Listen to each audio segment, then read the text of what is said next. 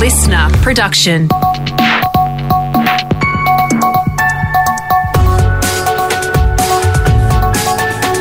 Australia Today's morning agenda with Natasha Belling. Good morning. Thanks for your company. Let's check what's making headlines this Wednesday, the 8th of September.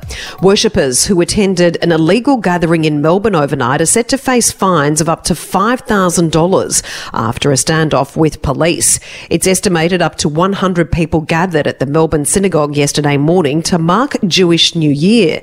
The doors opened after 8 pm last night, where tense scenes then unfolded, with reports a camera operator was injured. Yesterday, Victoria recorded another 246 new COVID cases. More than half remain under investigation. It comes as the Victorian Premier, Dan Andrews, joined the Queensland and WA Premiers in hitting out at the federal government, claiming New South Wales is getting more supplies of Pfizer. Now, some don't like to see this as a race, but a race it surely is. What I didn't know was that Premier Berejiklian's in a sprint while the rest of us are supposed to do some sort of egg and spoon thing. No, we want our fair share. The Queensland Premier also hit back at the Prime Minister for criticising her state's slow vaccine rollout after the state recorded a second day of no new COVID cases. Annastacia Palaszczuk claiming it's a supply issue with some of the vaccines going to New South Wales instead. We understand that when a state is going through a particular troublesome time, that yes, more vaccines should be allocated. But don't go then and blame Queensland and Western Australia for getting out the vaccine that we have available. My message is let's work together and let's get this done. Meantime, in New South Wales, new research suggests vaccines and lockdowns have prevented half a million COVID cases and thousands of deaths. Burnet Institute modelling shows almost 6,000 people in Sydney's hotspot suburbs would have died from this latest outbreak if extra vaccines weren't available and restrictions weren't in force.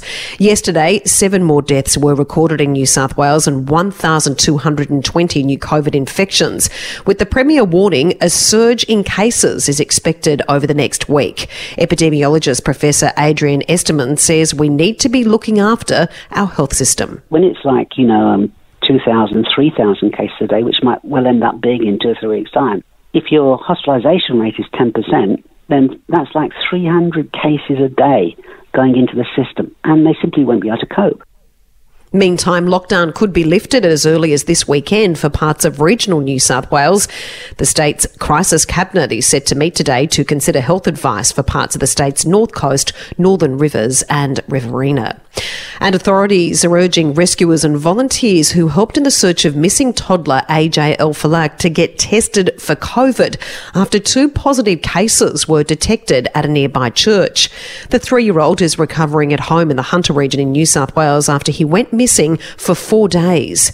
It's understood AJ's mum Kelly and other people connected to the major search visited the local monastery in Putty to pray for AJ's safe return. While the positive cases weren't there at the same time, authorities say all involved should be tested and isolate until they receive a negative result. Now let's check what's happening in your state with our reporters on the ground. To Victoria, firstly, and authorities are investigating another potential COVID leak from the state's hotel quarantine system. A female nurse tested positive on Monday after working at the Flinders Lane Holiday Inn in the heart of Melbourne, where she was helping to care for 151 guests. James Lake in Melbourne says the race is on to trace where her infection came from.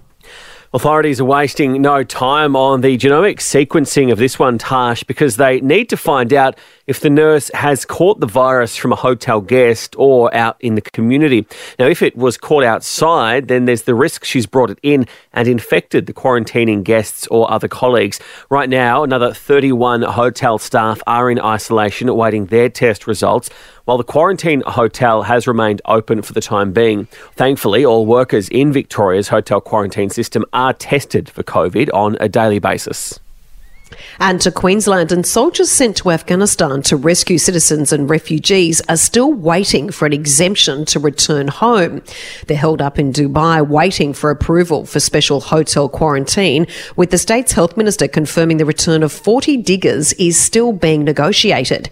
As Brisbane reporter David Shiraz explains, it comes despite exemptions already being made for cricketers and the partners and wives of NRL players. Good morning, Tash. Well, the Queensland government has has recently copped national criticism for its complex border rules that have at times locked out its own. A border policy which on any given day can see a three year old struggle to get into the Sunshine State to be with his family, but sports stars and their families welcomed with open arms. Now, the state's health minister has explained last night that any request to quarantine in a defence bubble will be granted. It's believed Defence has now made a series of hotel bookings in expectation of an approved border pass. Now, for the latest in business and finance news, we're joined this morning by Scott Phillips from the Motley Fool. Scott, good morning. There was no surprise yesterday from the RBA keeping, of course, interest rates on hold, but there was also some positive news about the local economy. Tash, good morning. Yeah, there really was, and this I got to say, as you as you mentioned, no, no one, no one was expecting rates to change. But people were wondering, will the RBA hold course with the current level of stimulus or throw more fuel under the recovery fire just to make sure things work well. In fact, it was exactly the opposite. They announced plans to start reducing some of that bond buying. I'm not going to get into the detail of that, but effectively that provides support to medium term interest rates and medium term lending. The RBA actually pulling back on stimulus, announcing plans to continue to withdraw that, pretty much saying, look, we think the economy is in a decent shape.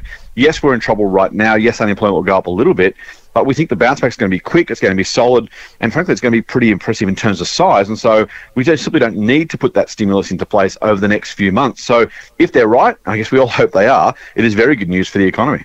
Scott, I'm glad we started with some good news because now we head to the bad news. As we know, Christmas may be still a few months away, but warnings are already growing of product shortages and higher prices.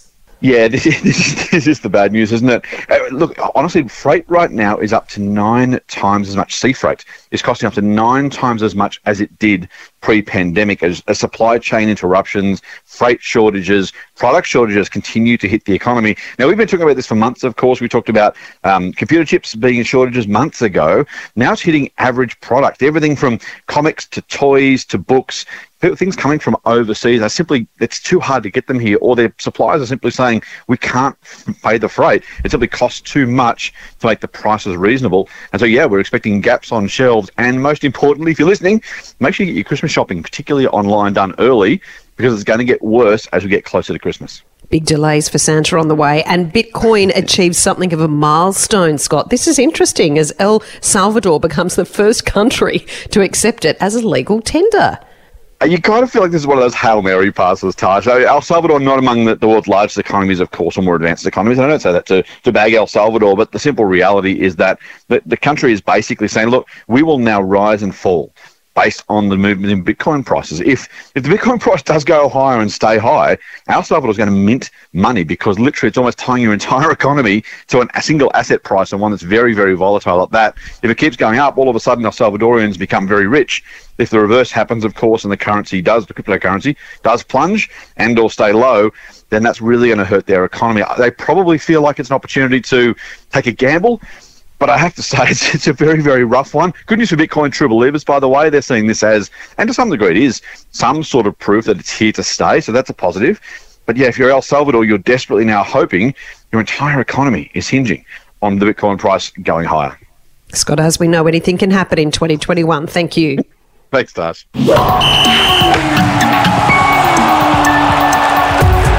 Time for sport now with Brett Thomas and Brett the Roosters. Welcome back. Some heavy hitters for their elimination clash with the Titans. Yes, good morning, Tash. Jared Waerea-Hargreaves returns from a knee injury, and Victor the Inflictor, Victor Radley, has served his latest suspension, but he's still planning to play on an edge. I won't be changing my game, but I won't be getting suspended either.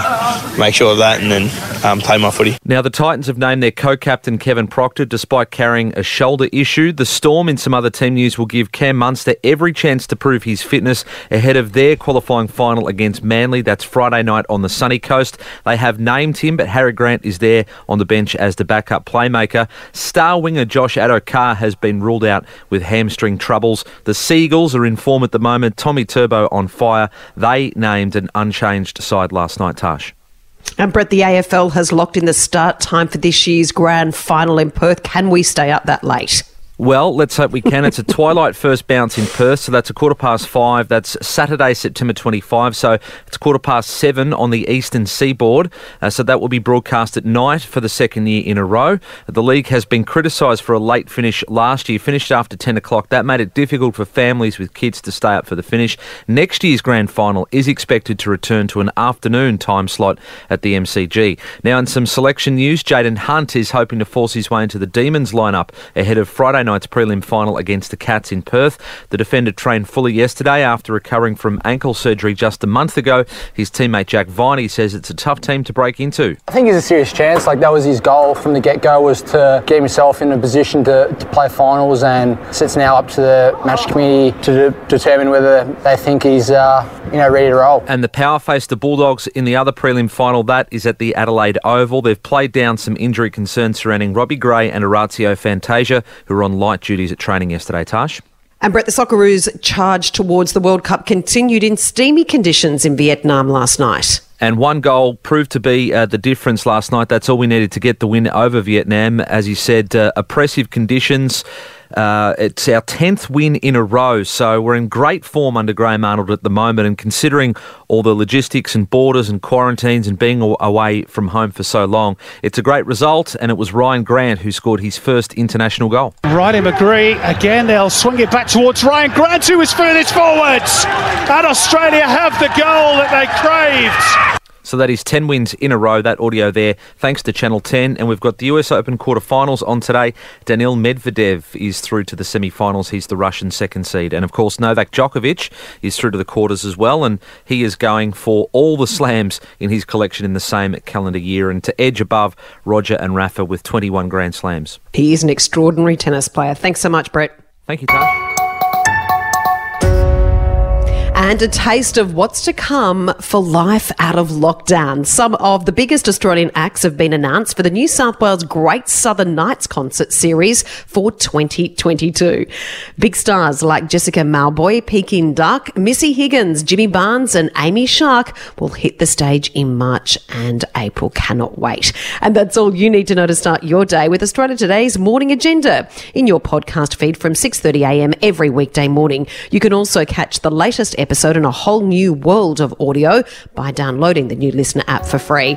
I'm Natasha Belling. Thanks so much for your company. Have a great day, stay safe, and we look forward to seeing you tomorrow.